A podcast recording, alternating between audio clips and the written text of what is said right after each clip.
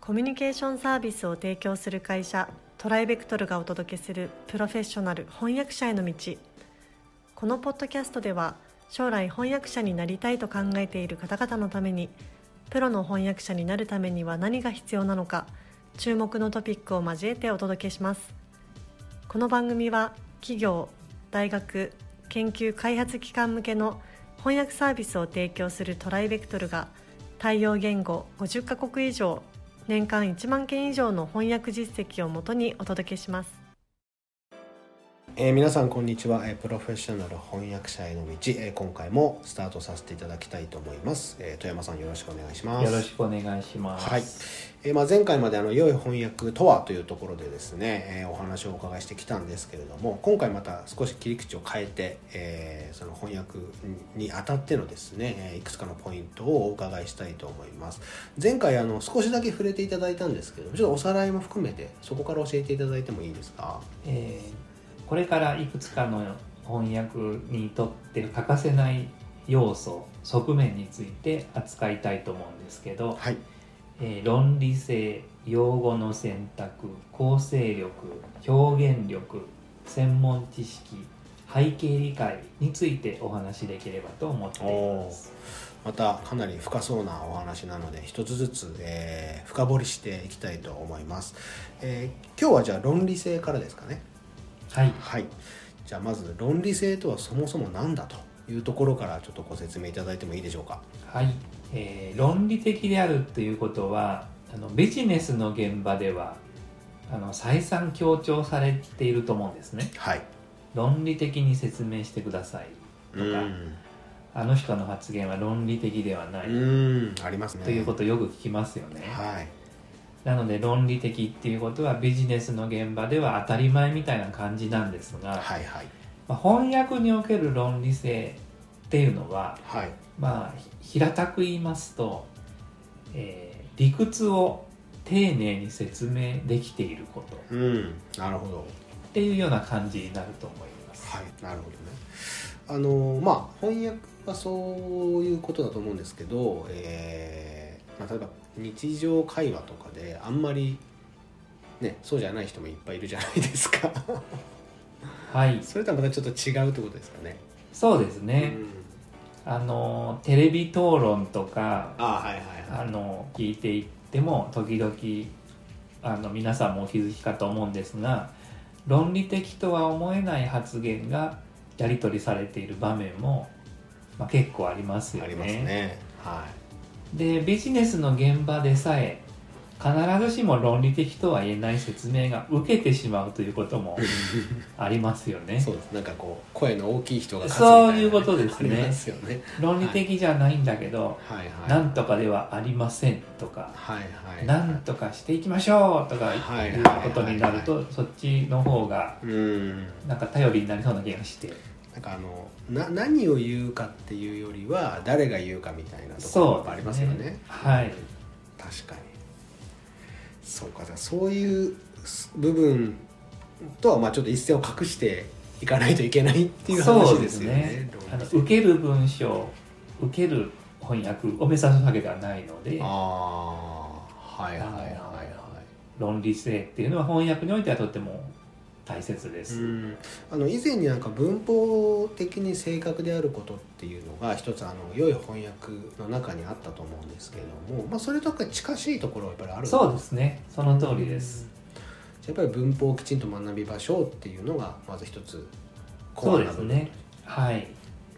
あの文法をきちんと学ぶためにははいあの論理的思考を促されますので、まああはいはあ、相互に関係し合っていると言えると思いまいすうん会話では論理的ではあってもその論理が独善的だったり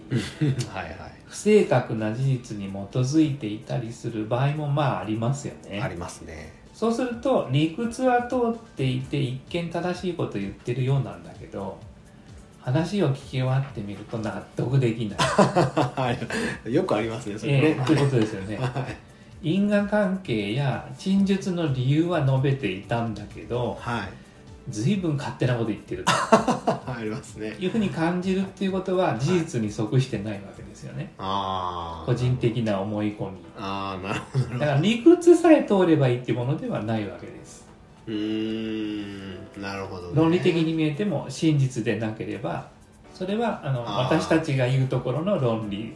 性とは違うということですねあの事実真実に立脚していることってありましたもんねやりましたうね、んあそこも関係してくるよとはいいうところなんですねはいなるほど結構奥が深いですねあのそうなんですあの生活の場面や会話においてはこの論理的であるということは大切であってもまあ何よりも最重要な目標だとは皆さん思ってないと思うんですねはいはいはいはいしかし翻訳になりますとうん論理的であるっていうことは翻訳の良し悪しを左右する決定的な要素うん要素になってきますなぜかというとまず文書として後に残りますよね、ああまあ確かにそうですねはいはで翻訳に限らずそのドキュメントというのは書いた人翻訳した人の手を離れてい、うん一人歩きしていきますよねはい 翻訳者が翻訳した内容を忘れてしまった頃に確かにねあのどこかのプレスリリースの中に入っているとか、はいはいありますよねどこかの本で引用されるとかはいはいはいっていうことがありますので、は非論理的な陳述がこう垂れ流されますというんその文章の正当性が失うあの疑われてしまうわけです、なるほどなるほどで話し手や書き手にどれほどの善意があってもうん筋道が通らなかったり主題と副題のはっきりしない文章はそれだけで分かりにくいですしうん発信者が見えないだけに余計分かりにくいという印象を与えてしまうわけです確かにねなので話し言葉においては論理性というのはそれほどこだわらなくてもいいかもしれませんがは文章を扱う翻訳という仕事においてはいんこの論理的であるということはどうしても必要うんというふうに言えると思いなるまほすど。やっぱそのプロを目指す方々皆さんとしてはやっぱりそこはまあ外さず勉強してほしいとそうですね。あと日頃から論理的思考、論理的思考なるほどなるほど論理的陳述陳述 を心がけるとよろしいかとう思いまんす。まあそういうことですよねだから日英の翻訳者であれば日本語で思考する時もはい はあの理屈っぽくという意味ではないんですけいど、はいはいはいはい論理的であることを意識されるとうん英語にする時もスムースかと思います。そうだから翻訳する以外の場面でもはい日常生活において、 はい。なるほどねああじゃあ結構勉強はいつもできるっていうことそういうことよね努力すれば、はい、なるほどなるほどじゃあ、あのまあ、プロを目指す方はここから始めるっていうのも確かにありだと思いますので、えーちょっと頑張っていただきたいなと思います、はい、で、えーまあ、この論理的である論理性でというテーマに関してはですねあのまた次回もさらに踏み込んで、えー富山さんにお伺いしたいと思いますので、えーどうぞよろしくお願いいたしよろましすくお願いいたします。それでは、えー今回はこちらでし失礼させていただきますどうもありがとうございましたありがとうございました。現在弊社ではアート翻訳者養成講座オンラインを発売中ですこの講座ではプロのアート翻訳者になりたい方向けに e ラーニング形式でアート業界全般やアートビジネスアート翻訳のポイントアート翻訳の未来についてなど総合的に学習できる内容になっておりますご興味のある方は「トライベクトルアート」でご検索ください今回のポッドキャストはいかがでしたでしょうか弊社では翻訳者志望の方からのトライアルも受け付けております弊社ウェブサイト翻訳者募集のページをご覧くださいその他ご質問やお問い合わせはいつでも弊社ウェブサイトからご連絡ください